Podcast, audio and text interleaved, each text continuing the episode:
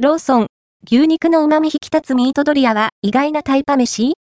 さらっといけてお腹に溜まるローソンで販売されている牛肉の旨味引き立つミートドリアはご存知でしょうか？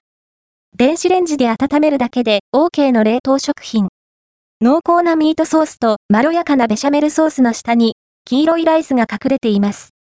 大粒のひき肉がムチっとした歯ごたえで満足感を高めてくれますね。結構お腹に溜まるので手早く済ませたいランチなどに便利ですよ。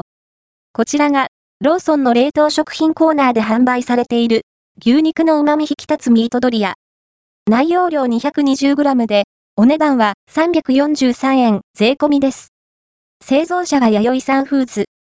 外装フィルムと蓋を外して、トレーごと電子レンジで加熱して OK。500ワットで約5分温めれば出来上がりです。以前に見かけた粗挽き肉のミートドリアは298円税込みでした。そのリニューアル版となる本品は15%ほど値上がりしているようですね。この機会に改めて取り上げておきましょう。ベシャメルソースやミートソースの下に黄色いライスが隠れていますよ。ベシャメルソースと絡めてパクつくと、まろやかでコクのある味わい。チーズのおこげが香ばしいアクセントになってくれますよ。そして、ミートソースが非常に重要。